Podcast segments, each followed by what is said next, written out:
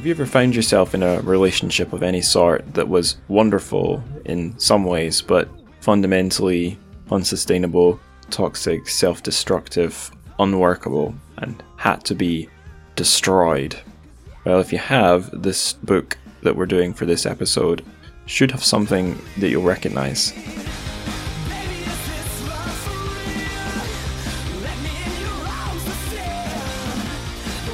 It is the Fox Spirit of Bluestone Mountain.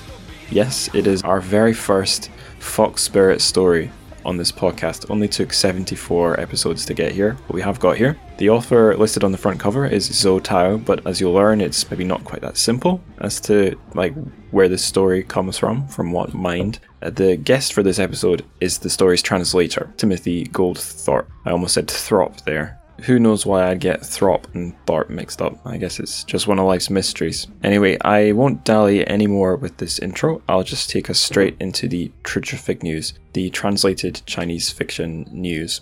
So we got four items. The first, actually, a couple of these are sort of sequels to previous news things I've covered here or mentioned here in this little news segment. So the first is about an event that I think I was talking about in the last uh, news segment in episode 73. So this was the Chinese Literature Readers Club June installation uh, on Jiang Zilong's Empires of Dust. And you may remember that the host of that session was me. So I was interviewing the book, one of the book's two translators, Olivia Milburn, for a solid 40 minutes or so, and then we had um, sort of um, questions going to the floor for the end segment of the um, event.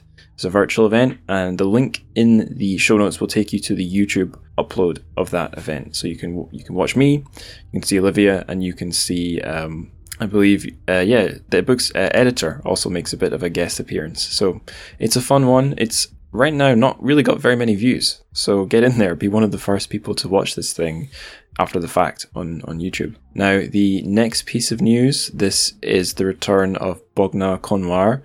I, I think I'm pronouncing that right. She wrote an essay a ways back on the dark forest uh, theory that uh, appears in Liu Cixin's infamous trilogy, Three Body Problem. Now, she's not put out another essay about it, but um, that that essay has been sprinkled into a virtual exhibition as audio files, I guess. So maybe you'll hear someone, I'm not sure who, but you'll hear someone reading snippets of that essay as you explore a very strange science fictional virtual gallery. It's I I can't really explain what what what it was like wandering around that virtual space on my laptop screen. I'll just leave it to you. Again, the link is in the show notes if you want to do that. And if you if you find those Easter eggs, because I actually didn't find them, then let me know via the social media because you know I'd be interested to know how exactly they're done. Okay, now the next news item. This is kind of topical. It's Sheng Keyi uh, related, an author who I've not covered on the show, but whose name has appeared. There's a translation of one of her essays has been put up on the publisher, uh, the website of the publisher McSweeney's.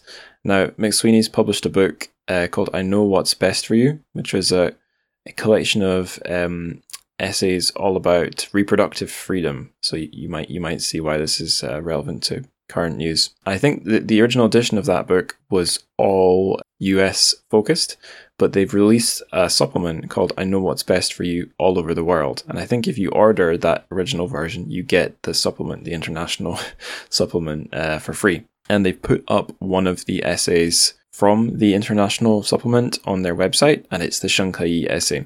So it's called The Wombs of China. It's fairly short. I confess I've not read the whole thing, but it's very nicely laid out. It's footnoted, it's dated, and they've named the translator, I think. Yeah, they have named the translator. It's Jane Weizhen Pan. So, yeah, check that out, I suppose. If you don't know how that's relevant to current news, then perhaps you should watch the news a little bit more. Okay, last news item it's a competition although it's a competition competition that many of you listeners probably won't be qualified to enter because it's for a, uh, it's for 11 to 18 year olds. It's the Leeds Center for New Chinese Writings Bai Meigui translation competition. It's the eighth one they've run. I'll just read the copy they've put out. That'll save me sort of trying to um, paraphrase it. I'll be doing that thing where I try to paraphrase it and then my phrasing ends up being longer than and, and less clear than theirs. So I'll just read their copy. So they say, We are delighted to announce that following the success of our first two picture book competitions in 2018 and 2020, our competition this year will again be open exclusively to students in secondary education between 11 and 18 years old, and will once again be run in partnership with the Singapore Book Council and Balestier or Balestier Press. It's free to enter with a link at the bottom of the page, so if you're learning Chinese at school, this could be a fantastic opportunity. Our text this year is written and illustrated by award winning Taiwan author and illustrator Zhou Jianxin. The story is set in his hometown of Tainan and addresses themes such as the impermanence of life through a deceptively simple and beautifully illustrated children's fable about a squirrel. The book was showcased at the Bologna Children's Book Fair in Italy in 2017. Uh, there is a prize as well. I'll just, again, I'll just read their copy about the prize. The author of the winning entry will have the chance to be mentored by award winning translator Helen Wang, who's awesome, by the way. She's just a, a hero. And to see their translation published as a picture book in a bilingual edition of the text by Balestier Press. Wow, awesome. The winner will be formally announced in November, and the winning translation will be featured in a special program at the 2023 Asian Festival of Children's Content. Wow, the AFCC in Singapore.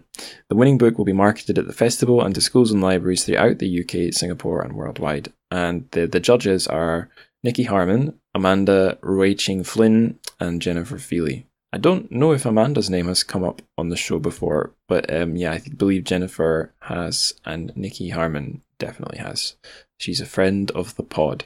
So, the, again, link to this is in the show notes. Remember, if you're over 18 or under 11, then you're not qualified for this one. But if you know a, a, a teenager, a, a, little squirt that is um, an aspiring translator or learning Chinese, or indeed learning English, um, with Chinese as their first language, then this could be worth a pop uh, entering for them. So pass it on. That's the end of the translated Chinese fiction news. So I'll shut up now, and well, I'll as a solo speaker, I'll shut up, and then you'll have to listen to me again speaking to our guest. Um, so I'm not really going to shut up, but yeah, en- enough, enough of this.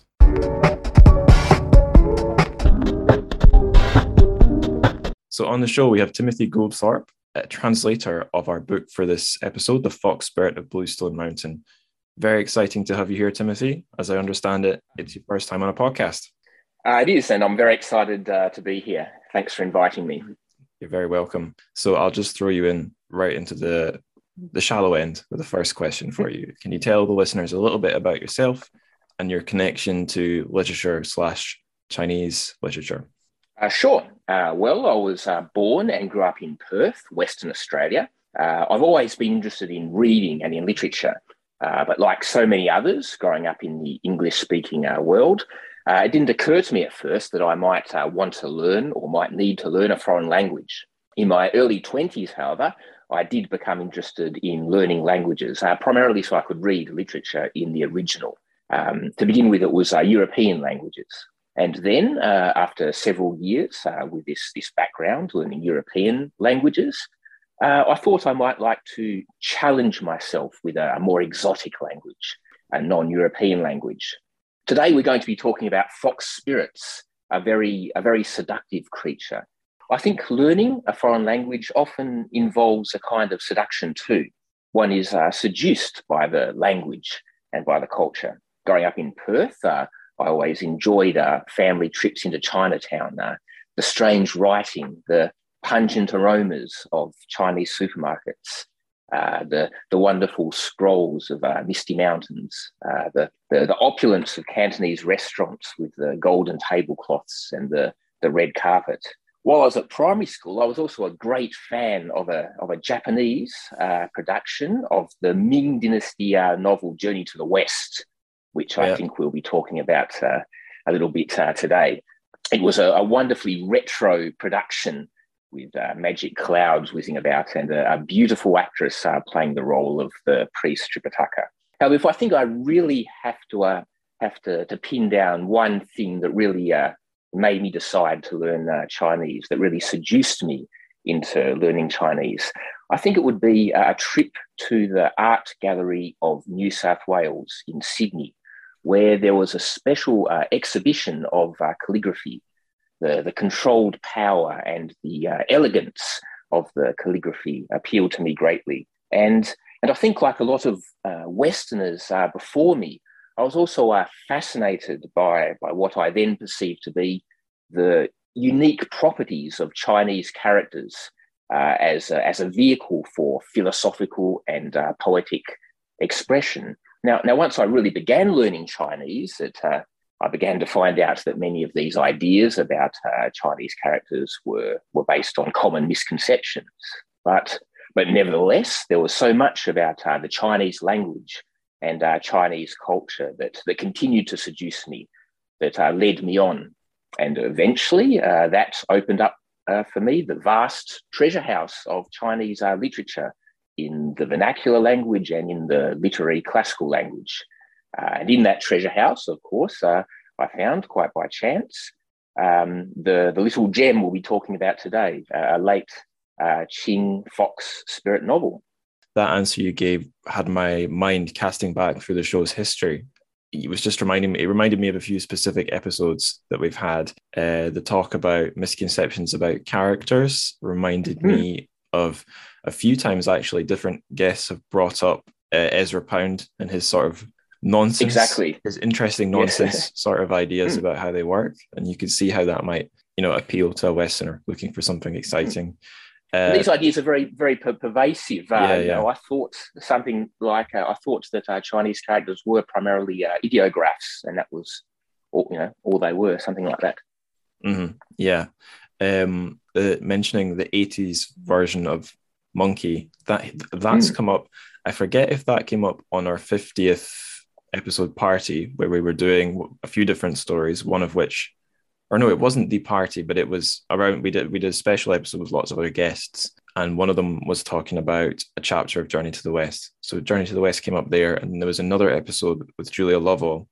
and her hmm. new sort of uh, fun translation that she did for penguin there's one or the other it came up but the, the, the thing we talked about there was that inside china no one's really heard of that 80s japanese show everyone thinks of the I guess it's the other 80s one, the mainland production. Yes, the mainland which is which is also very popular over there. Yeah, and I think has a similar retro feel, but the, the big difference is people watching this story there know what the hell what's going on. But like I saw one episode of Monkey here in the UK, which must have been the 80s Japanese one that screened on uh, the UK's Channel 4. I was just like, what, what, what the hell is this? So you reminded me of that. And your men- mention of other languages remind me reminded me of a relatively recent episode with um, Jenna Tang, who is fluent in a few different kinds of Chinese. She's on the show, so she speaks English as well, but also had under her belt uh, Spanish and I think either entire or bits and pieces of other European languages. And I think other guests as well we've had on the show have more than just these two languages under their belt. So what other languages do you do apart from Chinese? Well, I, I began, uh, funnily enough, with ancient Greek and Latin. Uh, As one does. Uh, quite, yeah. well, traditionally in the past one did, mm. but I didn't uh, acquire great uh, proficiency in those languages. Then I went on to learn French, Russian, Dutch, wow. Spanish. What else?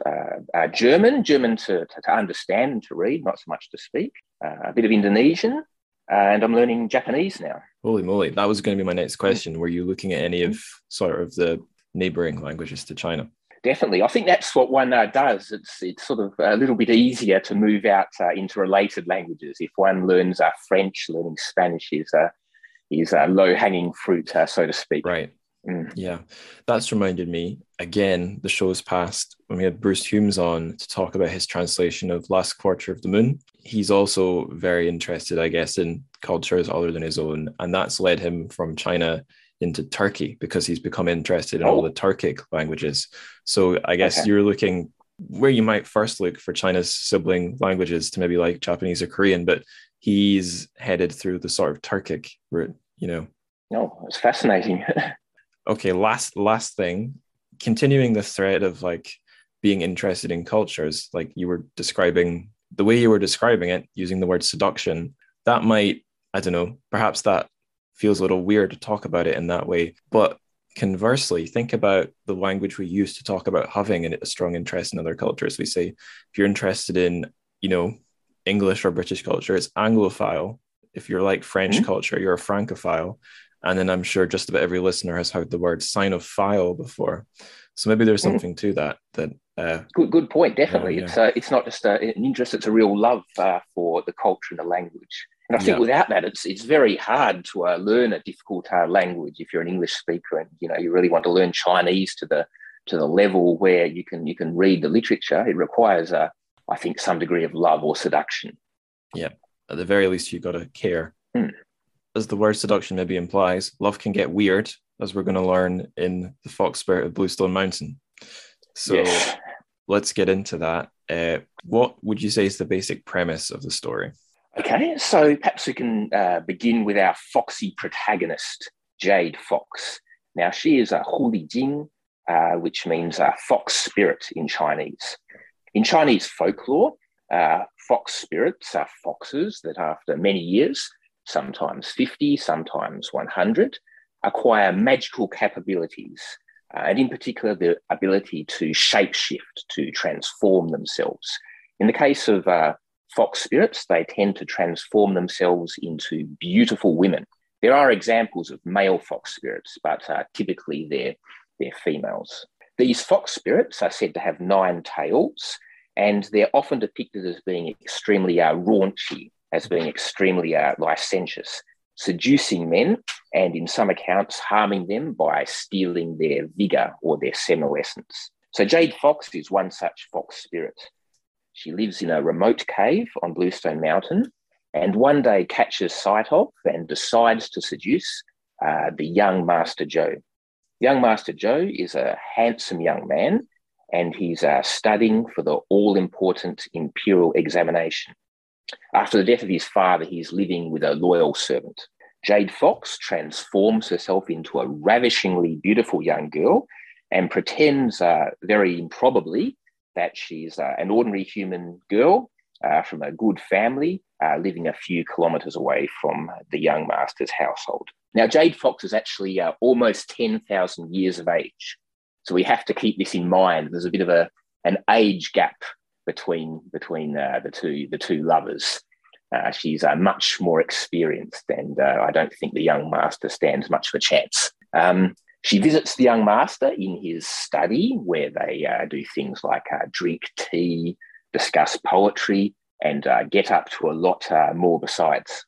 At first, the loyal servant thinks the master has uh, shut himself up in the study uh, to study diligently for the imperial examination. But gradually, it becomes apparent that the young master is looking more and more uh, haggard. He's, uh, he's, it's obvious that he's falling, uh, he's fallen ill. And also comes to light that he's been receiving uh, nocturnal visits from a beautiful young woman, which is very suspicious. So, all listeners, if you, if you walk in on your partner and your partner seems awfully haggard, ask if he or she has been drinking tea and discussing poetry. And if if he or she is evasive, then it's time to be on your guard. Definitely, especially uh, if they've been shutting themselves up uh, somewhere uh, all night and sleeping all day. Yeah, and if you find ginger hairs in the room, mm. It's probably a oh, fox that, that, or a ginger. But you've really got to worry if if if you find out that uh, a little boy in your neighbourhood has uh, has gone has been has gone missing, murdered and has been devoured. Yes. Yeah, if, the, if a pile of bo- bones and a bloody uh, pool is all that remains, because that's what happened, and that was really the final trigger for the loyal servant. You know, when this happened, you know, he really knew that uh, some kind of a mox monster or a fox spirit was uh, was troubling the young master. I think it's worth saying here that thus far in the story, Jade Fox seems a little bit malicious, but not entirely bad. She, you know, she she's not just out to be evil for evil's sake. She has some relatable motivations of like, I want to have fun with this young man. But then the moment someone questions her, this little boy tries to call her out. She's like, Well, I'm gonna kill him. I'm gonna kill this this nasty little brat. She turns into a fox, and then literally the book doesn't like turn the camera away. It describes how in fox form she like rips him to shreds. It's quite a whoa, what just happened moment in the text. I thought anyway. And and it's it's actually quite out of keeping, not only for Jade Fox, but for fox spirits in general. Um, they're ambiguous creatures. They can harm uh, people through uh, these liaisons, but they don't tend to. Uh, they're not uh, predatory monsters. so even for Jade Fox, uh, this is a bit a bit out of keeping. But anyway, um, having found out that the young master is being troubled by a monster or by a fox spirit, uh, the loyal servant seeks out the assistance of a famous uh, Taoist priest who lives nearby. And unfortunately, this Taoist priest uh, turns out to be a, a charlatan. He's a, he's a, a comic character, a likable rogue. Uh, and he receives a humiliating. well, we can talk about this this later. It depends. He's a, he's, yeah. he's a he's a rogue. He's a charlatan, mm-hmm. but um, I don't think he's a nasty character. Uh, no, yeah, not evil with a big E. He's, he's not evil. Uh, in some ways, he's likable. I suppose it depends on your on your taste. Uh, yeah. But he's certainly a charlatan and very boastful, um, and and a drunkard. Mm. Uh, so he he receives a humiliating beating, and he comes back with all of his uh, Taoist friends, his colleagues, and they think together perhaps they can deal with the the, the fox spirit, but no, they're humiliated, and uh, their Taoist paraphernalia is uh, desecrated by Jade Fox and her foxy spirits. Uh, and with things rapidly um, uh, deteriorating, uh, the immortal, the great immortal Lu Dongbin, uh, is forced to intervene. He descends from heaven, uh, and and at first uh, he decides to he decides to discuss things with Jade Fox. But Jade Fox is is is very arrogant. She's very haughty. Uh, and she even insults the great immortal, accusing him of being uh, a womanizer and a bit of a drunkard.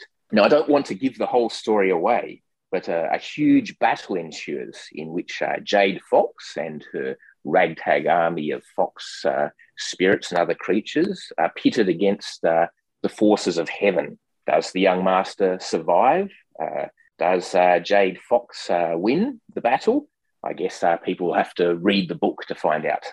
Right. Okay. So I'll try and read it in on spoilers for the, the last mm. act. Okay.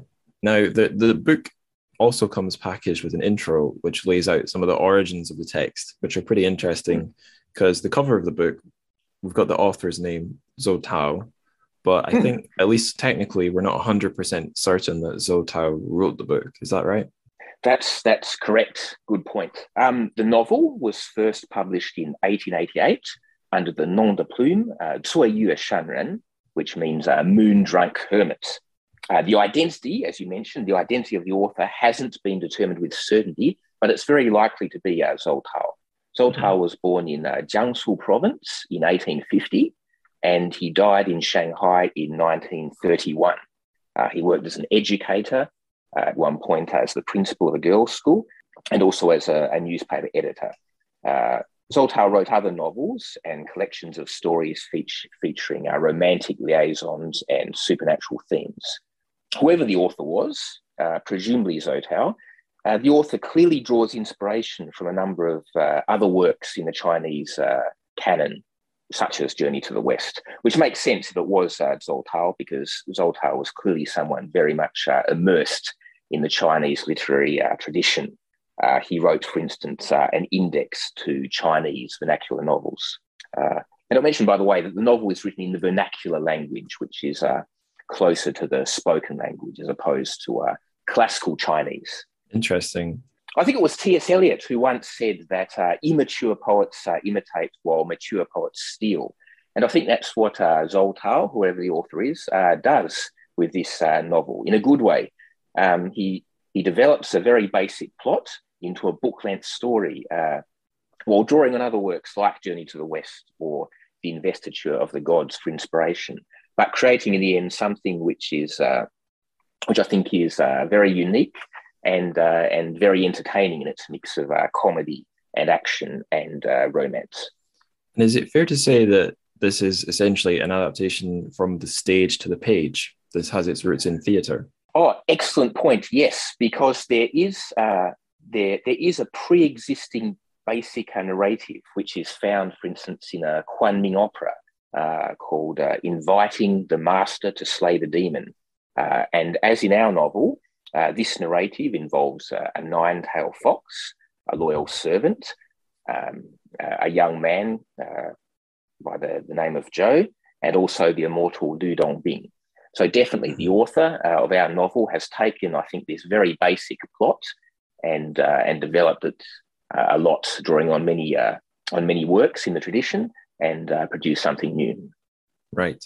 Um. Again, I'm going to reach back into this show's history uh, to the very first episode, which was about Lu Xun, partly about his story, Diary of a Madman, but also about the, the uh, era he was writing in, which has popped up a few times on the show. So the sort of early 20th century when I think, at least in the academic world, the big Chinese, the the yeah, the big names in Chinese lit that pop up are May Fourth, progressive, uh, lefty writers who were doing a few different things. One of which was trying to bring about this shift from writing in classical to vernacular. But um, I don't know about the others actually, but certainly Lu Xun probably would have hated this story because he wanted a, a switch to realism seriousness and a turn away from fantasy and romance. And this is totally a fantasy romance book. On but then on the other hand, like you said, um, it's written in the vernacular, which is a choice, I guess. It's a way to popu- popularize the literature to ordinary people. But also the fact that he was headmaster at a girls' school and that he ended up in Shanghai is interesting in itself because I guess schools se- segregated into male and female might not seem very progressive now, but at that time in China, I think I think just having girls in school is a progressive move, as far as I'm aware. Definitely, I believe it was a French school. He was actually uh, teaching in a in a French uh, school. Oh, right. Okay. Mm. Right. Fair enough yeah, I didn't I didn't really have any deep point to make there. Just thought I'd give give some context for anyone who tuned into episode one and then skipped right up to this but, one. But definitely, as opposed to Lu Xun, it's, it's, it's a marvelously apolitical book, isn't mm. it? Uh, I think it's a, an entertaining, uh, uh, moving uh, story. There's no, I think, obviously, there's no no no political uh, message in the book. Uh, there's no message, but we could analyze it. Mm. I think there's there's a, a general moral message, uh, you know, uh, uh, an encouragement towards uh, benevolence and compassion, but uh, but certainly no no political message in the way that many modern Chinese novels contain a very clear political message. Yeah, if we have a left right wing spectrum, we're not going to be able to put Jade Fox on it. Not at all. No, it's very much within the the, class, the classical tradition of dynastic China. Yeah. Okay, although I do challenge listeners to do that. If they want to drop all the read the book and drop all the characters in the political compass, then I'd love to see that. Right, I think we've gone through all the basics. Uh, I guess we can talk about why the book's fun, what makes it entertaining, what makes it a page turner, despite being so old. Um, I did in some parts more than others, but definitely there were parts of the, the story where I was excited to know what would happen next, or I thought it was an entertaining scene, or it made me chuckle, or it got me thinking about uh, what exactly is going on in the characters' heads. Because a, a thing I did notice is there's a reasonable amount of interiority. We we get told what the characters are thinking occasionally, and it's it's a bit more well, like for example, in uh, anything else from this period I've read, I can't think of a moment where the character said, and then so and so thought this and wasn't sure and ha- and had an internal debate and then finally took an action. Like that was more modern than i expected. I, I realize i've immediately derailed i was trying to move us forward and i've derailed us into another side question but what did you think about that when characters sort of have debates with themselves or we we are privy to their thoughts? Oh, I think that's that's an excellent point, um, and I do think it's actually uh, as you mentioned, quite unusual uh, in the traditional uh, Chinese uh, tradition. And I certainly can't think of anything uh, quite like it featuring a fox spirit. Now, on the one hand, you have much longer vernacular novels like Journey to the West, uh, but they tend to be more, more episodic. They don't have such a tightly knit plot. and then you have much shorter collections of supernatural happenings like Liaozhai, strange tales from a Chinese studio mm. or the shadow book of, uh, of Ji Yun. Uh, but in these short accounts, we can't really go behind the scenes into the interiority uh, of the characters, as you mentioned, not only because the account is relatively short, but also, I think, uh, because these accounts, at least purportedly, um, are being presented as real events. So we can only see them uh, from the human perspective. We don't tend to go uh, behind the scenes and see what the fox spirit is uh, is thinking. But as for the entertaining quality of the novel, that's actually why I decided to translate this novel. I thought it was uh, quite apart from the, the, the wealth of references to traditional Chinese culture and folklore that might be interesting to a Western audience. I thought that the story itself would uh, or might be uh, entertaining to contemporary readers uh, outside of China. Now, now, I don't think all literary fiction involves an exciting and uh, well structured plot uh, with characters with whom one can relate. But I, I certainly think uh, most popular fiction does, and most uh, mm. popular movies.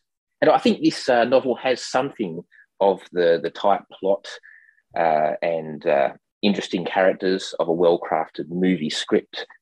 we have three, three threads which are interwoven. We have, first of all, the, the start, the first thread with a young master and his loyal servants. And then we have uh, Jade Fox doing her thing on her remote mountain cave. And then there's the, the third thread, which is the comic uh, wine guzzling, uh, meat eating Taoist priest uh, who has had the good fortune to become the disciple of uh, Lu Dongbin after Lu Dongbin visits him incognito as an impoverished priest. And I think uh, to bring the discussion back to uh, the different perspectives, the interiority. I think that's used quite well as a vehicle for comedy in the novel. We know, for instance, that the Taoist priest is in fact a buffoon, merely mm. pretending to have uh, magical powers. But the loyal servant really thinks he is a, a powerful master. Yeah, it takes quite a while for his skepticism to kick in. That's right. Well, he's renowned locally. You know, he doesn't he doesn't know that he's a, a fraud. And we, of course, know that Jade Fox is, is, is a powerful fox spirit, almost 10,000 years old. Uh, but uh, the poor young master has, has no idea. Uh, even though, by the way, I think uh, really uh, alarm bells should uh, start ringing. the fox calls herself Miss Hu. Hu is a common is a common surname in in in China. Hu Jintao, the former president of China, for instance. But of course, it's also a homonym uh, for fox. So in short, I think I think the novel is very entertaining. It contains all the, the key elements that make for an entertaining uh, story, uh, an exciting plot, colourful characters, a combination of romance, action, and uh, comedy. And, and finally, without wanting to give uh, the end of the story away, I think it's in the end quite a moving story. There's a there's a, an appealing vein of compassion to be found in the story, uh, at least for me, uh, which is in contrast to the cruelty and the very harsh sense of justice that one so often finds in uh, fairy tales. What what you were saying about it having a little bit of everything, I think is very true. Like if you think of um, the most mainstream uh, movie, at least, because I guess movies have replaced novels as the popular entertainment of the time since the early 20th century like a marvel film they literally do have you know a little bit of action a little bit of comedy. I suppose they don't tend to have anything very sexy. They're very asexual movies, but um, I don't know. Maybe if you think more of like a '90s or turn of the millennium cheesy action film, they would have all three of those things. That does feel like a very populist sort of technique. But I didn't. It didn't grate on me very much. Like there were some comedy scenes that genuinely did kind of make me smirk, like where the useless Taoist is trying to go after the fox.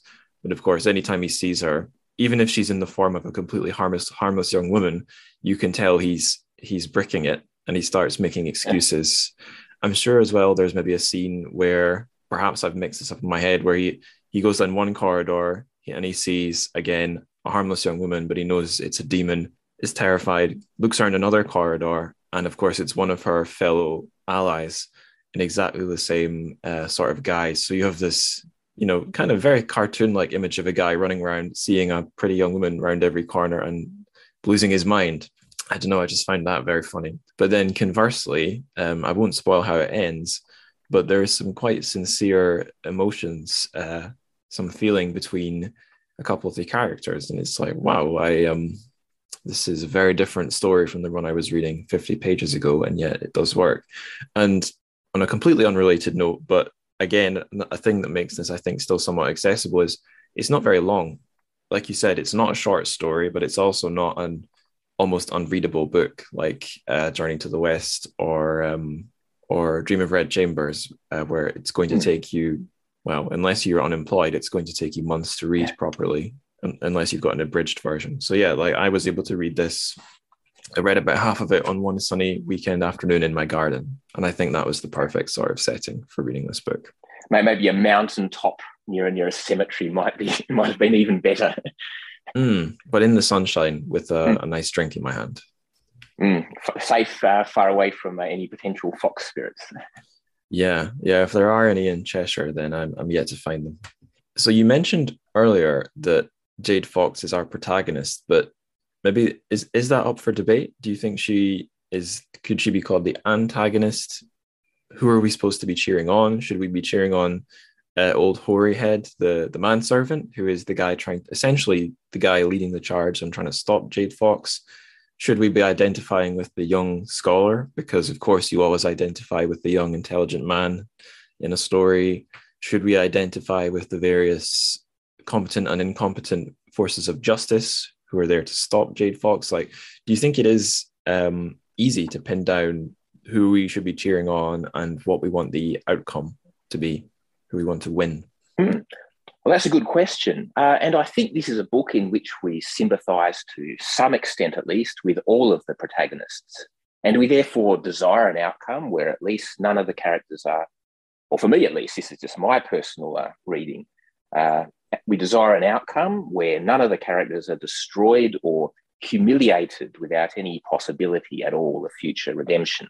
Although once a war breaks out between Heaven and Jade Fox, it's not easy to see how such a an outcome remains possible. Now, let's start with the easy one uh, the young master and his loyal servant. Now, I think it's quite easy to sympathize with both of them. The young master is a nice young man who's uh, whose only fault is to have fool- foolishly fallen for the wiles of Jade Fox. But remember, she's almost 10,000 years old. So he doesn't, he doesn't really stand a chance against an experienced and powerful fox spirit. It's a real, real Edward and Bella situation. That's right. We, we certainly don't want to see the poor young master waste away and uh, die. Uh, and as for old Hoary Head, his loyal servant, uh, he's a sterling example of uh, Confucian loyalty and wisdom.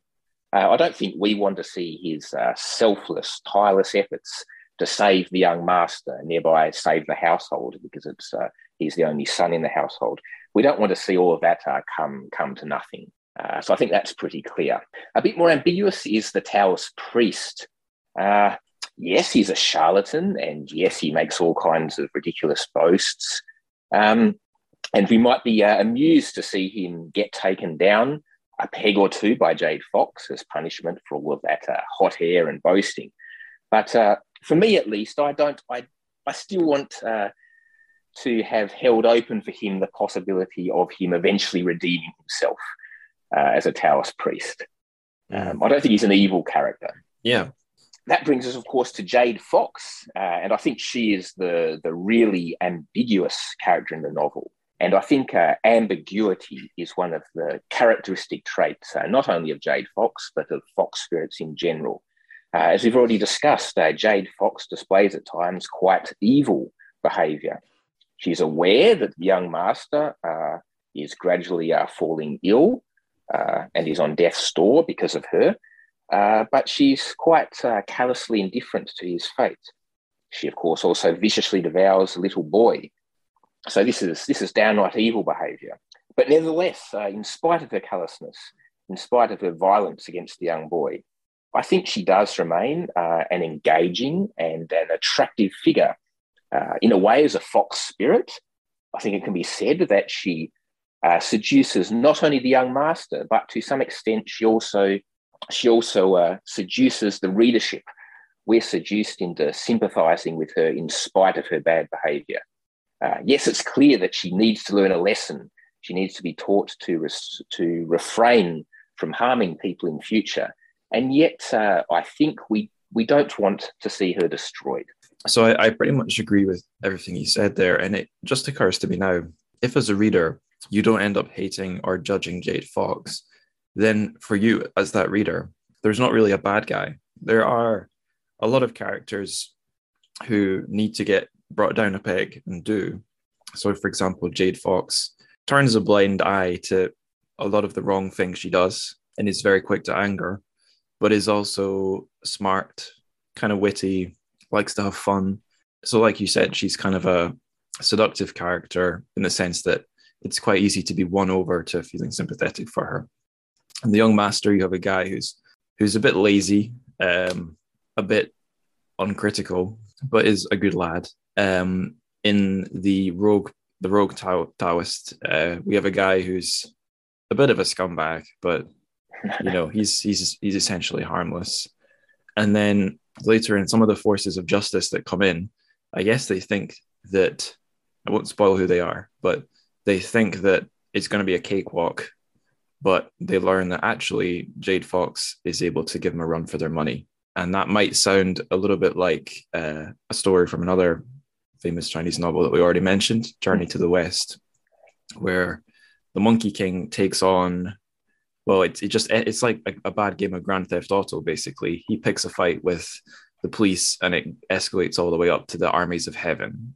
And he becomes the guy using all the cheat codes, launching his rockets at the the proverbial helicopters. He's he's taking on all the power of heaven, and gives them a run for their money, and eventually loses, which is not that different from Jade Fox's trajectory. It's just everything escalates rather quickly, given that the novel's quite short and I've, I, I thought about that as I was reading, and I thought she's she's not a million miles different from him. She's like you said, she's kind of slippery. She transforms into a lot of different shapes. She's very quick to anger, just like Sun Wukong, just a kind of very reactive personality. And I guess is not great at saying no to her impulses because she really wants to romance uh, the young master and she just decides to do it. Doesn't maybe stop and think exactly like a human, your average human might, despite being all too human at the same time. So I just wanted to ask, like, as you were translating the book or um, coming back to it now or whenever, did you find yourself thinking of of Monkey King? Definitely, uh, definitely, and I definitely think the author, presumably uh, Zhou Tao, uh, is drawing inspiration from Journey to the West and the Monkey King. And also, I think uh, in particular with the battle scenes, uh, the Ming uh, novel The Investiture of the Gods by uh, Xu Zhonglin, uh, Fengshen Bang. Um, but I think the Monkey King, King uh, Sun Wukong and Jade Fox have a num- number of similarities. They're both outsiders. Mm. They're not quite gods and they're not human. Uh, they're both rather lawless and they're not limited by uh, any kind of a hierarchy. I think it's interesting. fox spirits don't tend uh, normally to have uh, parents. And uh, the Monkey King, of course, was born from a stone egg. Both Sun Wukong and Jade Fox uh, have pretensions uh, of being uh, immortals, or in the case of the monkey, a great king, a great sage, equal of heaven. And they're both extremely sensitive to perceived slights because of their animal origins. Right. Jade Fox is extremely sensitive to any mention of her furriness. uh, and it's interesting that in both cases, attempts are made by heaven to subsume them within uh, a celestial hierarchy. In Jade Fox's case, Lu Dongbin tries to reason uh, with her. And in the case of Sun Wukong, uh, the gods get together and they come up with a plan. They try and placate the Monkey King by offering him a lowly official position caring for the heavenly steeds uh, on the island of the immortals, uh, Penglai. Uh, but in both cases, uh, the two characters refuse to accept a subservient uh, position and they rebel.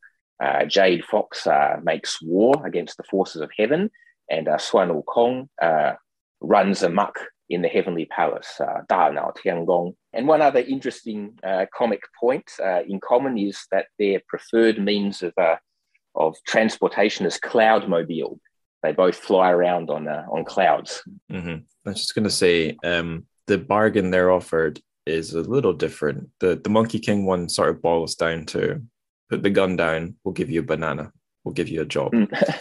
and with um, Jade Fox, it's if I remember if I'm remembering right, it's look, you've um, you've literally studied for millennia, cultivating yourself with Taoist magic. So why on earth are you screwing around with young men? Why are you picking fights? Look, come on, put that training. It, we would hate it if we had to kill you and essentially delete all of that cultivation that you've accumulated, that you've built up, almost like someone filling up their bank account. I just thought it was um, an interesting sort of reason to not want. So, like, it kind of follows that no matter how many evil things she did, the fact that she had a few thousand years of cultivation in the bank meant that there was reason to spare her life. It's just an interesting sort of thing. I, I can't think of any equivalent of that sort of rationale from like a uh, anything from Europe, be it Greek mythology or things from like medieval Beowulf or something. It's interesting logic. I'm trying to, did I have anything else to say there? Uh, I don't think I did. Yeah. Just, um, hmm.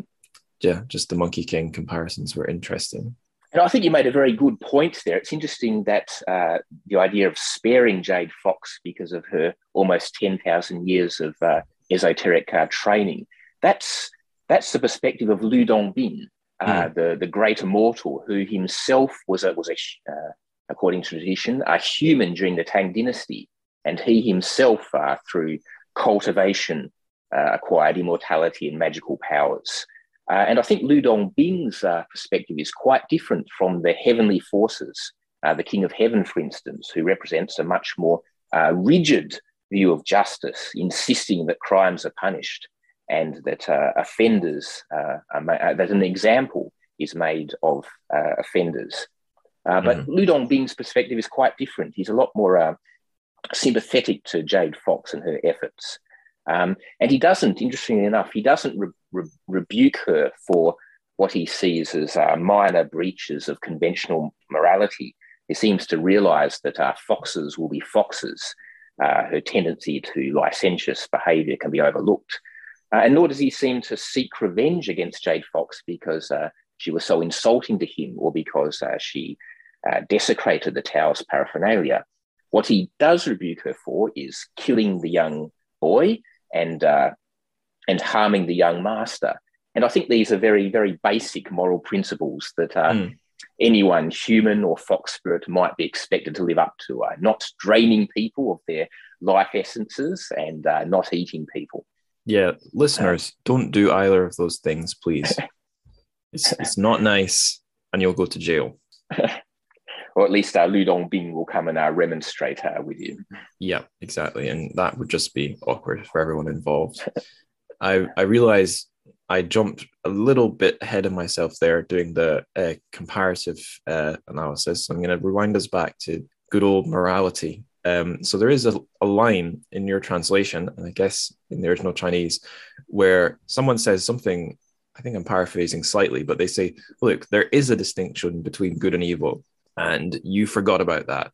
And I thought that was kind of well put because a lot of the time, like I said, it doesn't feel like anyone is going out of their way to do anything malicious apart from when Jade Fox eats the boy. That that was done in anger and it wasn't right. But a lot of the time, her problem, I think, is more that she's amoral. So when the forces of heaven come down at the end uh, and say, look, actually, God damn it, good and evil are real things and you need to be reminded of that. I thought that was interesting. But do you, do you think it's so simple? Do you think there is a good and evil in the story? I actually do. I, I think there is a very basic uh, moral position being presented, and that's uh, and that's the one represented by uh, by Lu Dongbin. Mm. I think there is a moral uh, uh, um, perspective being offered, and that's that uh, Jade Fox, although she's acquired power through her al- alchemical studies, uh, she's yet to acquire wisdom. Uh, she's yet to uh, acquire the ability to uh, show uh, sympathy for other people. that's, I think, the lesson that she needs to learn before she can become a true fox immortal. Yeah, which is it's ironic that she's so old, but is still kind of juvenile in that sense. Mm. It's maybe a reason. I think that might be a reason why her bond with the young master, to me, rang very true. They're both they both feel like they're like 21 years old, mm. despite her actually being 21,000 or, or something. yeah. So the the on the point of her trying to uh, trying or failing to sort of elevate herself, aspire upwards.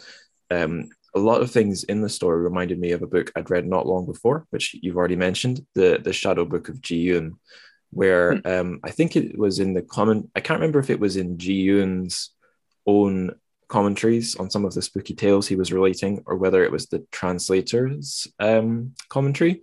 I think it was both. But there was um, uh, a point made that look in in Chinese mythology, or if if you um, are adopting sort of Ji Yun's point of view in the world, all things aspire to like a higher form and will basically get there over time. So if a broom, for example, I guess that a broom is a good one because that will work in the Chinese context, but we might also be thinking of uh, the Magician's Apprentice. Uh, if you if a broom is left along long enough, it will develop a spirit and will eventually become a human, which is secretly a broom. And perhaps give it long enough, and it will become an immortal. Give it longer still, and it will ascend up to heaven and, and join the gods. And you know, despite having uh, you know spent some years in China and then spent just as many years now after the fact reading a lot of the fiction and nonfiction in translation reading books, wasting time online. I'd never encountered that idea before because I guess I am a little bit more biased to the, the modern stuff. So hmm. I just wanted to say, like, before, before you started translating the book, had those sorts of ideas about cultivation um, and spirits been on your radar at all? Uh, they had, but in the, in the Chinese tradition, right. Uh, you're, you're right. The Chinese uh, tradition is, is very different from the Western uh, tradition. Uh, to begin with, I think it's quite interesting that in the Chinese tradition, uh, the, the heavens uh, uh, mirror in many ways the mortal realm. And there's no absolute glass ceiling sealing off the gods uh, from humans and from other creatures. Right, because um, in Journey to the West, they go to Thunderclap Mountain, which is the Buddha's base, which is just a mm. real mountain in India. Mm, that's right. They, but they can move free, you know, immortals can move freely between heaven and earth. Uh, and as we've mentioned, in the case of Lu Dongbin, a, a human, an ordinary human, can uh, become an immortal. Uh, a fox spirit through cultivation can become a, a fox goddess or an immortal. Uh, Lu Dongbin was even once said to have taken on an evil willow tree spirit as a disciple. So even a, a willow tree can, uh, if it's uh, diligent enough and if it's given uh, long enough, train itself and and acquire eventually the status of of an immortal. And if you, no matter how evil you are, you can always be won back over away from the dark side. There's always that uh, that possibility. That's right, the possibility of aspiring upwards. Mm-hmm. Um, but the heavenly realm to begin with, I think, is quite similar in the tri- Chinese tradition to the human realm. In particular, it's quite uh, bureaucratic. I always was amused to find in the, the first uh, story in uh, Liaozhai, Strange Tales from a Chinese Pavilion, that uh, a man dies and uh, finds himself in the afterlife uh, in an examination hall of all places, uh, where he's uh, taking an examination to become a tutelary deity, the god in charge of a of a city. So in heaven, as is, as is, as in as is on earth, as is on earth in dynastic China. and likewise, when Lu Dongbin wants to summon Jade Fox to appear before him, you know, he writes a formal summons and calls upon uh, the local uh, earth god as a kind of celestial postman. When I first learned that in uh, the Chinese cosmology, the afterlife is a hell, and it's definitely hell because it has banknotes and a bureaucracy. So, as a, as a living person, you have death and taxes, and then as a dead person, you're probably still going to have to deal with taxes. Just uh, damn, that's awful. Well, that's right. There's, there's there's money, and if there's money, well, there's a. It's reasonable to presume that there are there are taxes uh, and other financial institutions. There will at least be someone screwing you. Uh, the distinction isn't absolute, uh, not only between heaven and uh, the, the, the mortal uh, realm, but also between humans and uh, creatures like foxes. as you mentioned, fox spirits in many ways are quite similar to humans. They're not like, for instance, they're not like hopping the famous uh, hopping zombies, the Jiangshi. Mm. Uh, they're able to speak. Uh, uh they're able to uh, interact with humans, and then that's why they're so attracted to humans, I think. And, yet they're very ambiguous creatures. They don't necessarily uh, abide by human morality. And female fox spirits, in particular, are unrestrained in a way that human women in ancient China could never have been. there's no there's no patriarchal figure uh, looking looking over them, um, mm-hmm. and and that's what makes them, uh, I think, uh, a potentially uh, disruptive, uh, potential potentially dangerous entity. And I would guess at the time this story came out, and like probably even more so in the past, you might hear a plane going overhead. That must have been part of the appeal of the fantasy of, of the novel is that you get to see uh, a very liberated woman, but then you you get the thing you so often get in fantastical stories where you're given the sort of temporary temporary um, uh, break from nor- convention. You get to see the radical new future where you have a, a woman who can do what she wants, but then the story has its cake and eats it by bringing her back into line. So you get um, people who hate that, hate it, will be happy at the end, and people who are hoping for a maybe more radical future at least get a glimpse of it in the story. And I think you can probably see that in a lot of different, um, a lot of different fiction throughout the ages.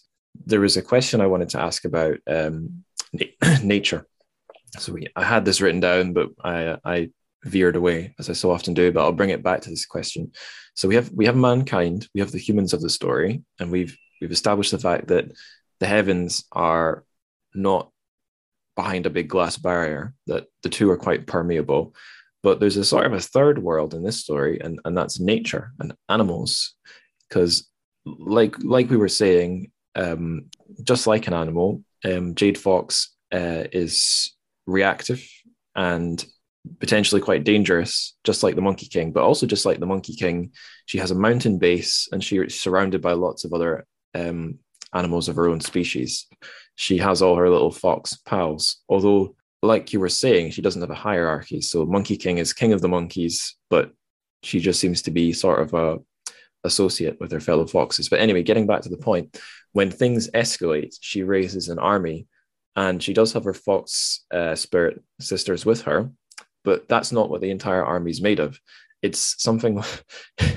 it gets. I find this pretty funny. She has like little rabbits showing up with swords and stuff. She has all the creatures of the forest um, showing up to help her. And you have, for me, it was funny. I don't know if it was intended to be funny, but there are wolves and, and what have you, but there are also little cute animals, but who are in ferocious mode.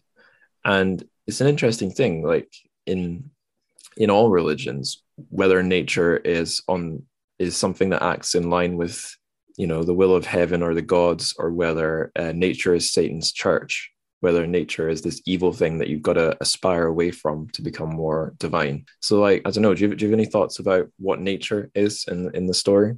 Hmm, I think it's, it's an interesting point that, of course, not only our fox spirits, but all kinds of animals can can acquire magical capabilities in the Chinese tradition.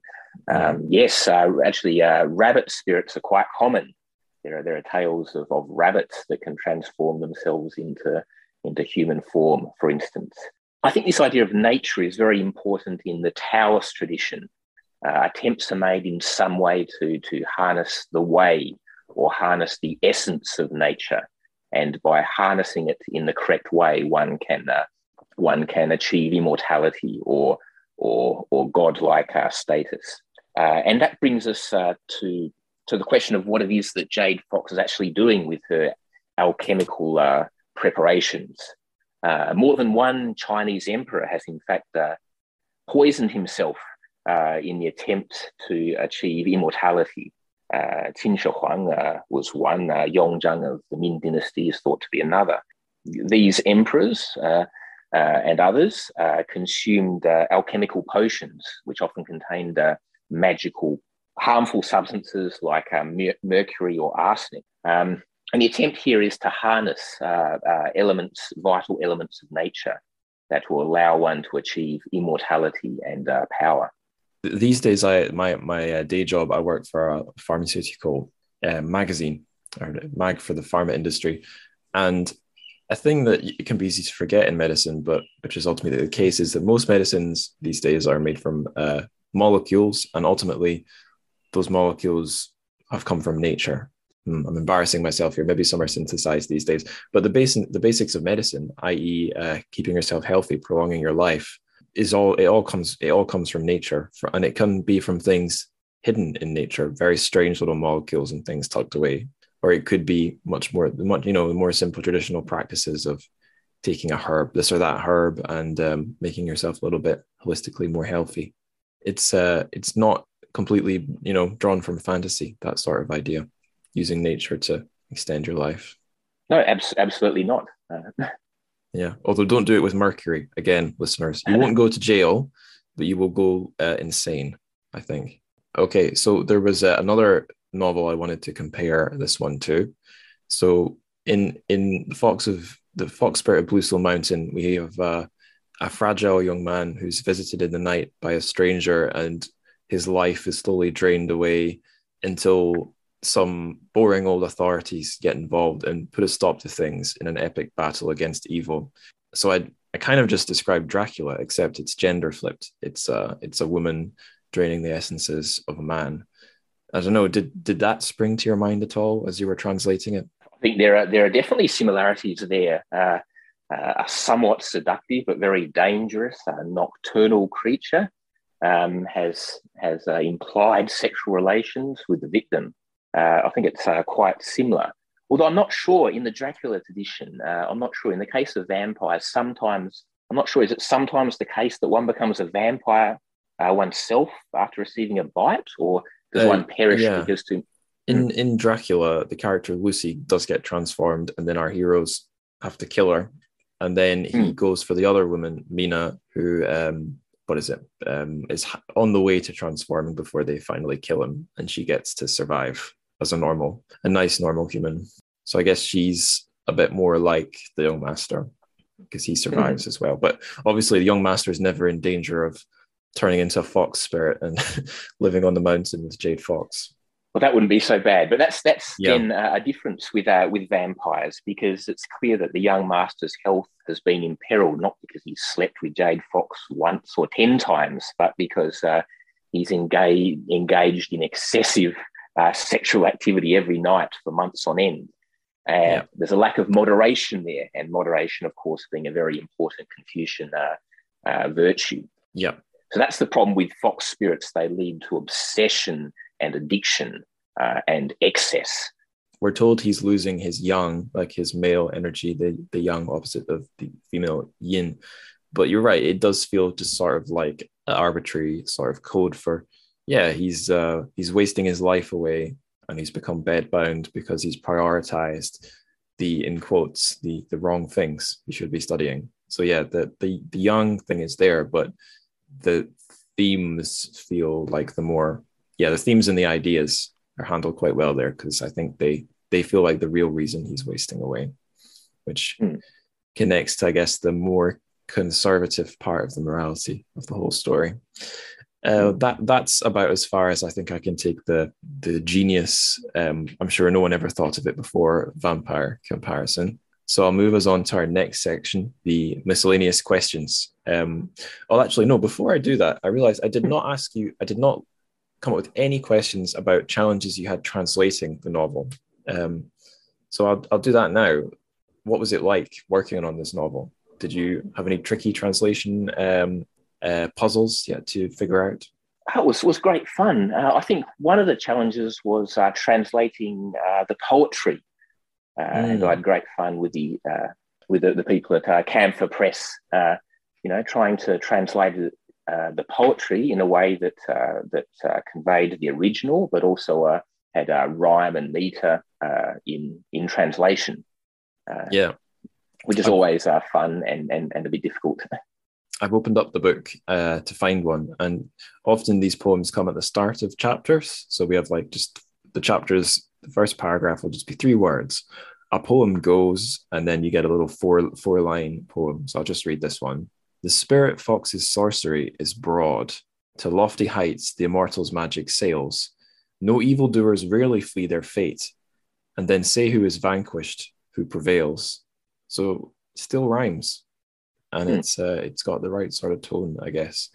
So yeah, was um was it hard, um, or was it um just a, a fun but not too mind breaking challenge? Oh, it was, was fun. Uh, I think to translate something, uh, like learning a language, it's similar. An element of, uh, of, of, of, interest or seduction or love is uh, very important. And it was uh, particularly interesting for me to, uh, to, to look up some of the more obscure elements of Chinese folklore. Mm. in the novel, there are a number of quite obscure references to, to, to, to Chinese folklore that I wasn't previously familiar with. So you mentioned Camphor Press, and again, reaching back to this show's history, I'll just point to listeners: we've covered one of Camphor Press's uh, books publications before, and that was The Flock of Bahui and Other Stories, which was um, some web fiction that was written uh, by a Chinese author to be sort of like Chinese style Lovecraft stories. So again, like horror and, and, and weird stuff and, and monsters.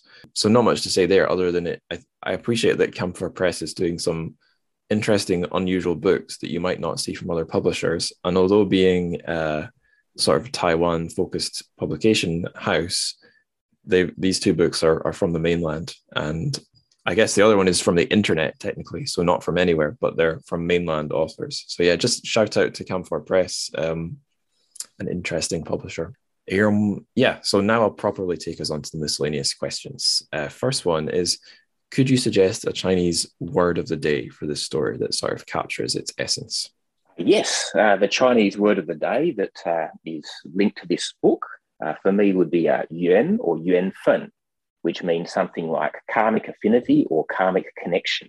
The title of the fox spirit of Bluestone Mountain in Chinese is actually a Huli Yuan Quan Zhuan, which uh, literally means a complete account of a fox affinity. Uh, young master has a karmic connection with Jade Fox, whereby their meeting is predestined. Now, the term uh, Yuan Fen, although it originates in Buddhism, is in fact used uh, quite widely uh, in everyday Chinese. It's often used in relation to romance and marriage. In meeting a partner, one often needs to rely on uh, Yuan Fen. But this concept of yuan fen can be used uh, much more broadly. For instance, it's a kind of uh, yuan fen that you have invited me to appear on your show today. Uh, and it's a kind of yuan fen that your listeners are listening to this podcast now. So I think that's a, a nice word, uh, an interesting word with uh, deep, deep origins in Chinese Buddhism, uh, but uh, it's also a word that's used in everyday Chinese. Yuan fen. I will try to remember that one. Pardon me. Okay. Oh, just gonna wait for that plane to go overhead. Can you hear that? I can a little bit.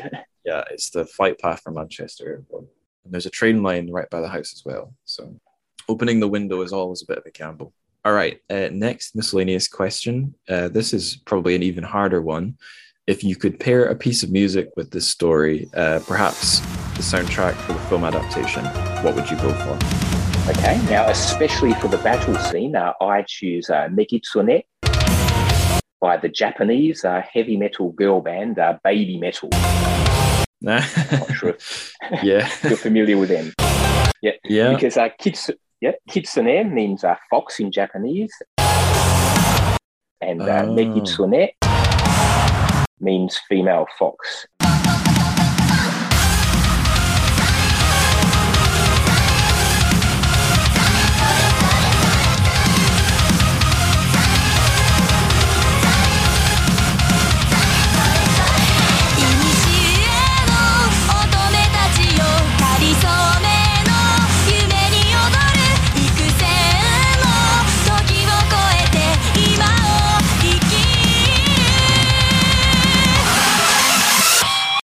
Of course, the, the fox spirit tradition uh, the, the, the, uh, also exists in Japan, not only uh, China. Uh, and the, the baby metal uh, band uh, members are said to be devotees of the fox god. Actually, even, even to this day, here in Taiwan, certain, certain people who, who are involved in the entertainment industry worship fox spirits. we've talked about fox spirits being a seductive quality. So if you work in the entertainment industry, if you're a singer or an actress, something like that, you can see why you might want to acquire some of that foxiness. That's I, I did not expect baby metal.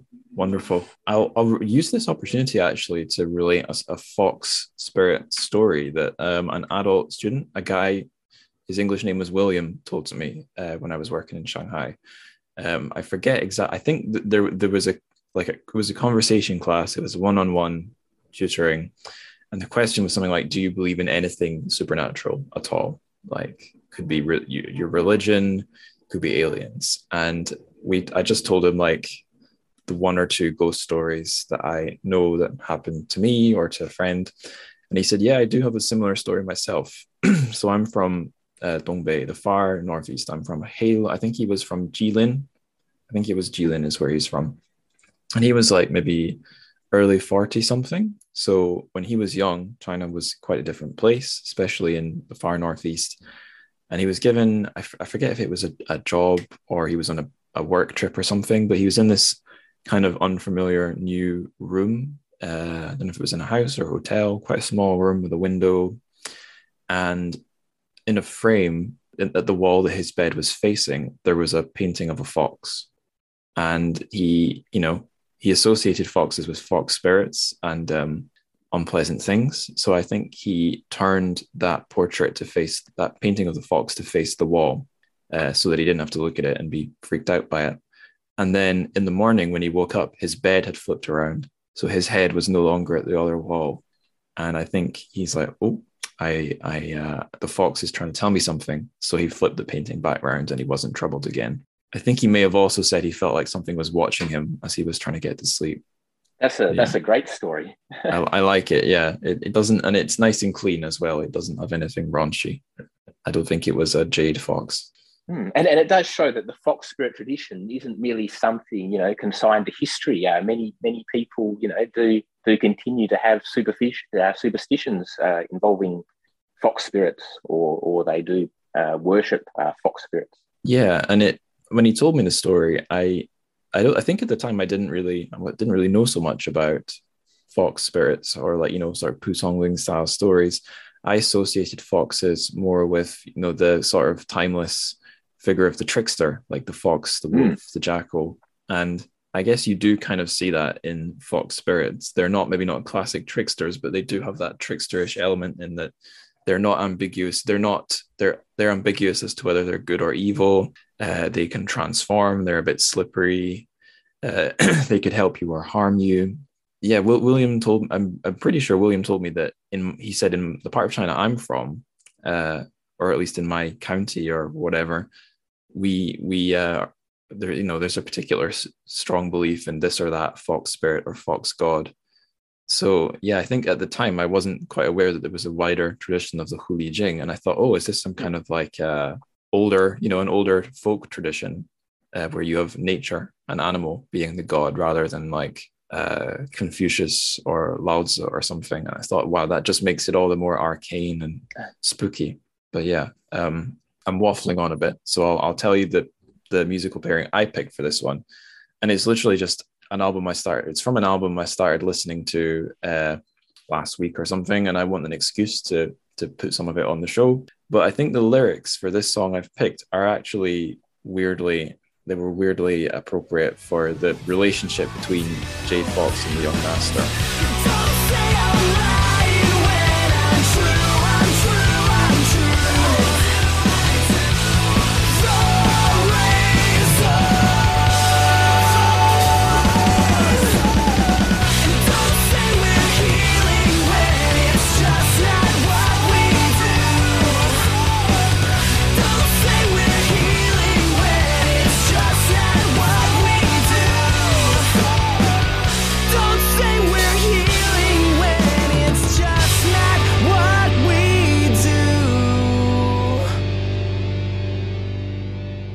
So I'll just I'll I'll be mega lame. I'll just read some of the lyrics in a very flat voice. So he says the the, the vocalist uh, Dave Palumbo from Head Automatica, who's amazing and sings these lines much better than I can speak them. Uh, he says, "Your body is a weapon, and you're afraid it could get out. A friend of the devil, and you're afraid it could get out." And I thought that felt like a pretty good description of Jade Fox because whether it's as a seducer or as a child eating animal, um, her body is a weapon and she doesn't like it when people talk about it. That's another thing that pisses her off is being accused, being accused of something she's done. She won't, she just won't tolerate being called out. And also, like you said, uh, being publicly accused of being an animal when she's in disguise, that that is uh, a trigger for her. That's the kill switch that will get you uh, at least clawed uh, slightly. So there's that, and then it keeps going. Uh, she says, or sorry, Dave Palumbo in his lyrics says, Don't say I don't cut when I do, I do, I do. Don't say I'm lying when I'm true, I'm true, I'm true. Don't say we're healing when it's just not what we do. That I felt that said something too, because again, it's like stop contradicting me, stop telling me I'm lying, but then don't say we're healing. So when it's just not what we do. So there's this relationship she has with the young master that at times is kind of a sincere um, me- meaningful is not the right word sincere heartfelt relationship where they both get something out of it. But ultimately it's it's going to be fatal for the young master. It's a toxic relationship and it, it's not sustainable and it has to end. It's not possible for her to heal it despite despite it being um, powerful in their lives. So yeah that's that's the song i picked. Maybe it was a silly choice but again i just wanted to crowbar in some head automatica for the listeners that's great. I think it really speaks to the deceptive nature of foxes, uh, of fox spirits, and also to uh, to their their dangerous uh, sexual attractiveness. Yeah, indeed. Okay, uh, the next question. This is one I'll be snipping out for the Patreon feed for uh, subscribers to that. It's a, a light-hearted question, maybe. So it goes like this: A fox spirit comes and knocks on your door. What do you do? Okay. Well, the first uh, thing that I'd say, I'd, I'd want to ask you is. Okay, I will. I will close that one off. A nice, short and sweet bonus question. Uh, now we're going on to the the last the last sort of section. Uh, if our listeners would like more like the fox spirit of Bluestone Mountain, where would you direct them? One I'd mention would be uh, Liaozhai uh, by uh, Pu Songling, uh, Strange Tales from a Chinese Studio. I've heard of the John Minford uh, translation is very good. Now, Liaozhai is, is the classic uh, Chinese collection of uh, stories about the supernatural, and it contains a great many stories about fox spirits. So that would really be the, the classic uh, text uh, to go to if you want to find out more about the fox spirit tradition in China. Uh, the other book is another translation of mine, uh, forthcoming with Camphor oh, nice. Press. Yeah, which is also a Qing Dynasty uh, fox spirit novel called uh, Hu Yao Yan Shi, or Erotic Tales of the Fox Spirit. And as the name suggests, it's a much more explicit work, uh, rather pornographic, in fact. Oh no! And was on, on and was on a list of uh, of banned books during the Qing uh, dynasty. It features uh, depraved uh, fox spirit girls and also uh, depraved uh, rabbit spirit boys. Um, but interesting enough, there's also a very pure, very chaste fox goddess. so that speaks to the, the two poles of the of the fox spiritar concept, the the raunchier, lower grade fox, and then finally you have the immortal fox, who is very pure and chaste. And interesting enough, uh, uh, this pure fox has a father. She does have a father, which uh, both uh, Monkey in Journey to the West and uh, Jade Fox don't. Yeah. So I guess on one hand, maybe a little bit more uh, less of an existential crisis about her origins, but on the other hand, maybe she's got some daddy issues. and really, who well, doesn't? she's got she, she's she's got a, a, daddy who who will probably uh, object to her running away uh, every night to have uh, have wild sex in a study with some uh, random uh, scholar.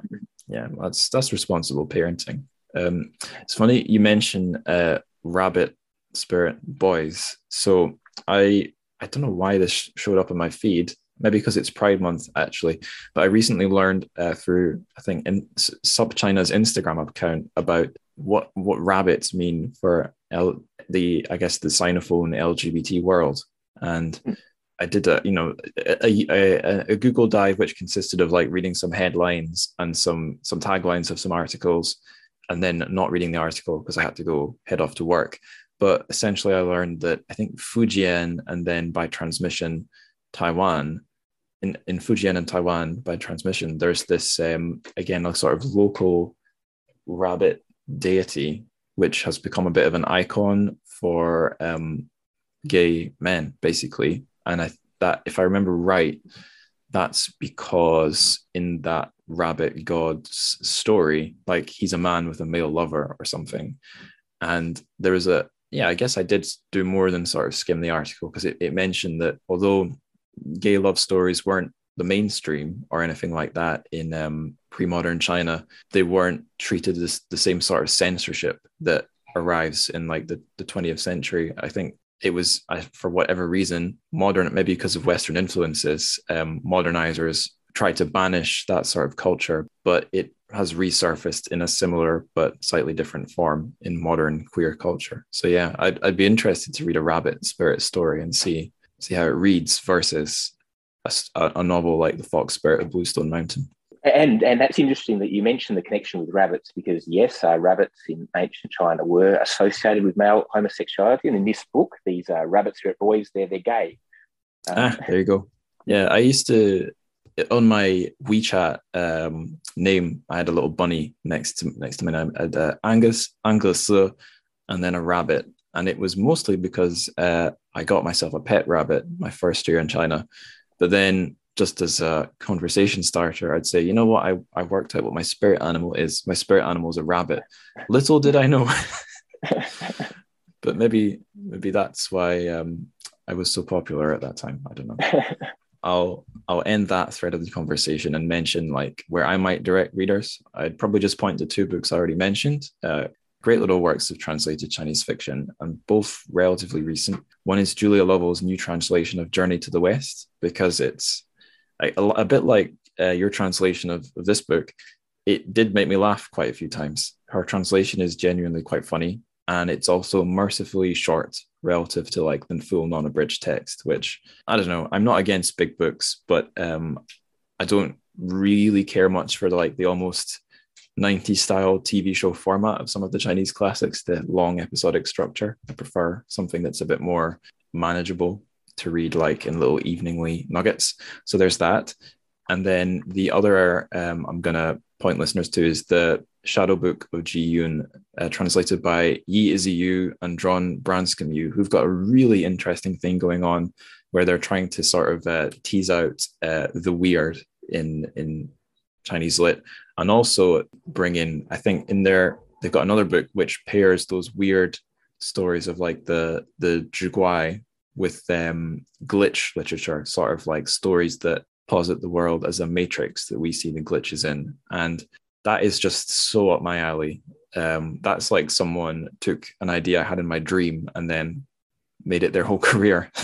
so I can't not point listeners to that. So that that's all for me with uh, further reading. And now the very last question: What are you reading just now? Uh, one Chinese book that I reread uh, very recently was uh, Fu Sheng Liu Ji by Shen Fu, and it's available in English translation under the title Six Records of a Floating Life. Uh, it was written almost two centuries ago in a beautifully limpid classical Chinese style, uh, and it records Fu's life and his reminiscences. In particular, it records a lot of domestic events that are not normally dealt with in traditional uh, Chinese texts. For instance, he remembers the games he played as a young boy, uh, pretending a toad was a monster intruding on his kingdom. Uh, his kingdom was a tiny uh, patch uh, of the garden near the wall, and he spanked the toad and exiled it. Or he uh, trapped mosquitoes behind a net and sprayed water, pretending that the mosquitoes were wild geese uh, soaring through drifting uh, clouds. Um, hmm. and in particular, his memories of his uh, beloved uh, wife, who fell uh, ill and passed away at a young age, uh, are incredibly poignant. he mentions, for instance, that she was very pretty, but had slightly protruding incisor teeth. And I think it's specific details like that taken from life that set the book apart and make it so poignant you've given me yet another opportunity to reach back to the show's history. Uh, I think I mentioned this one recently, actually, uh, but I had an episode on Radish by Mo Yan, which I loved because it's about it's all from the perspective of a boy, or it follows a boy, and it captures all those sort of strange interactions you have with the world as a kid, where like your your fantasies. Uh, well, on one hand, you have fantasies that blur with the reality without much of a barrier but also your sort of apparatus for processing the world hasn't sort of fully formed. So there's a sort of a strange fuzziness to everything that I think goes away later in life. And any book that can capture that, what it's like to be a kid, I think is amazing because it is almost like it's an it's it's like an alien perspective that is hard to imagine as an adult, and yet we all lived through it. So like I, I don't think I ever captured a toad and spanked it as a kid, but like the, that kind of play, it's amazing that people were writing about that, you know. Oh, I'm going to close my window. Someone's hammering. Right. Yeah. So I, I'd heard about that book before, but now I'm even more sold.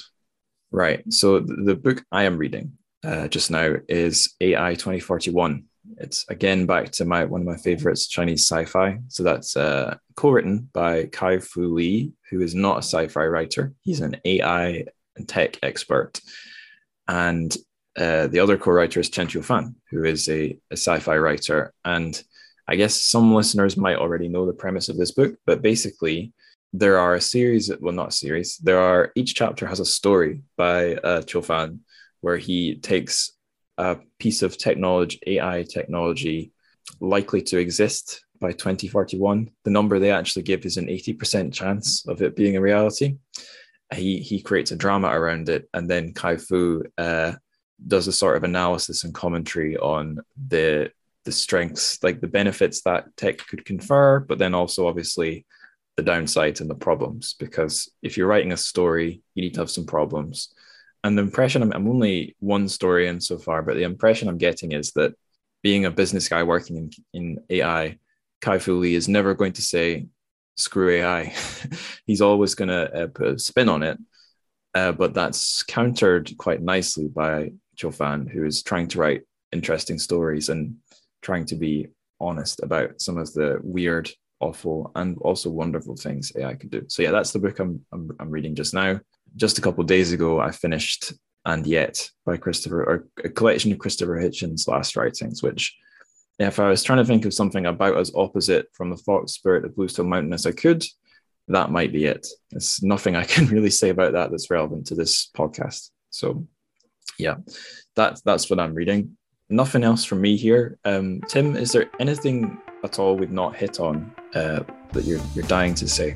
No, I think that was a very uh, thoroughgoing treatment of Fox uh, Spirit. Yeah, yeah, and I'd love to at some point to have you back on to talk about your next book, if if it's not going to um, horrify all of my listeners, but that that could be fun. Depends on their taste. yeah, yeah, I think it might. Um, so I'll, I'll, just say thanks very much for coming on, Tim. It was uh, it was a fun book to read, and unsurprisingly, it was fun to talk about, and it read very nicely. So I think that's that's down to you and your translation. So yeah, um, I recommend listeners check this one out. Oh, th- thanks very much. Thanks for having me on your podcast. No problem at all. All right, we're getting near the end now. So one final great big thank you to Tim. Uh, listeners, if you heard anything that he said or that I said that you'd like to respond to, either telling us that we're geniuses or correcting us slightly or just sharing your own thoughts in response, then please do get in touch. You can best well best way for you to do that I would say is through social media. Uh, we have a special Discord just for the pod. The link to that is in the show notes, but also um, we have a couple social media platforms. So there's uh, Instagram uh, account that is dedicated to the show. That's at Trchfic, T R C H F I C. I run that. And then I also run my own Twitter account, which is not just for the pod, but mostly for the pod. And you can find me there at Angus Likes Words if you'd like to support the show, probably the best place to do that is Patreon, because you'll get something in return. You'll get the bonus episodes that I put out. I, I try to keep a steady stream going. Some are the just very short bonus answers uh, from these episodes, but I do record like my own thoughts that can range from like 15 minutes to 45 minutes. Often it's on a book I'll be doing in a later episode. The link for that is in the show notes, but if you just want to slam it into your browser right now, it's patreon.com slash churchofic. There's also other ways to support the show. You can find those on the support page on the podcast homepage upon Podbean. Of course, the best way you can support the show is not financial, it's by spreading the word. So tell your teacher, tell your head servant, tell your local fake Taoist priest, and tell the fox and or rabbit spirit that is coming to visit you at some unspecified time. So that is well and truly the end of the episode now, which leaves only one thing for me to say. 再见。